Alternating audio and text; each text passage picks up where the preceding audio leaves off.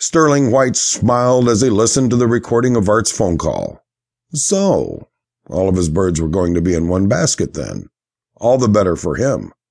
Once they were of no use to him, he could easily dispose of them. Now, to check on Garrett.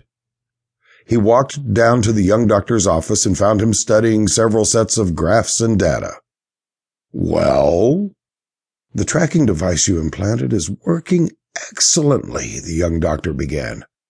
The volunteers are progressing rapidly. All of them have succumbed to the viral infection.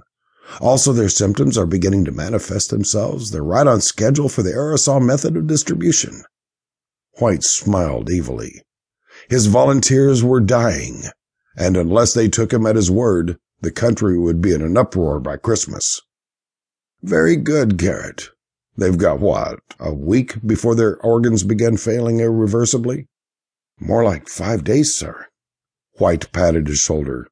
Very good, then. He watched as his assistant pattered on his way. Garrett was a good boy, unfortunately.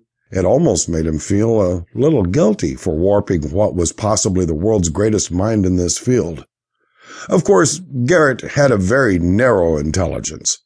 White snorted as he surveyed the room. The boy was a medical genius. But he didn't have the common sense not to put buttered bread in the toaster, much less the ability to perceive the individuals in the clinic were not volunteers, but rather poor people taking advantage of his famous free screenings. Those found to be free of diseases and cancer were subjected to his experiments. And Garrett gleefully picked the subjects and administered what would eventually be the fatal dose of medicine.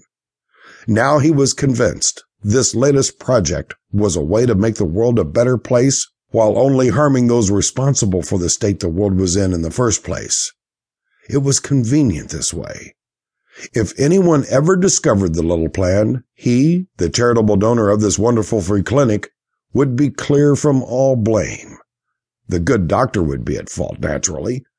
White kept documents and records showing Garrett trying to make his name in the world.